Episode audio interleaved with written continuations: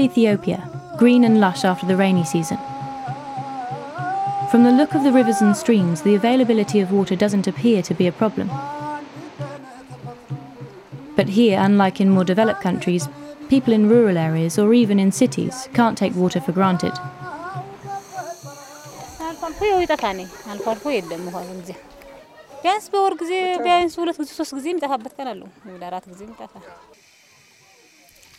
Clean water is essential for life.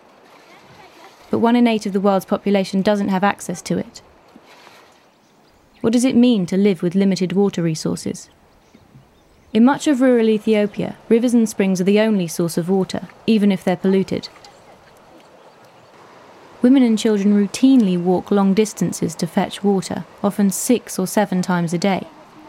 They carry heavy loads to get enough water for drinking, cooking, washing, and watering their animals. Some villages have hand pumps closer to home.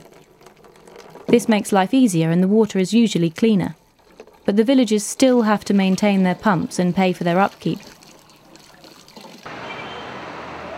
Most towns and cities have a clean, piped water supply.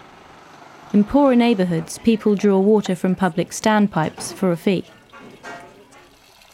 Better off households have water from taps in their compound or piped directly to the home. But the supply can be erratic. Anything from a power cut to weather conditions can disrupt it, sometimes for days. Water is crucial for agriculture. Farmers channel water from rivers to irrigate their crops. But in the dry season, they're forced to compete with each other for what little water there is in the struggle to survive. የእኛ ህዝብ ከመሞትማ እዚያው እንሙት ውሃ እናምጣ የሚል ችግር አለበት። ይሄ ነው። access to water in Ethiopia can be a matter of life or death.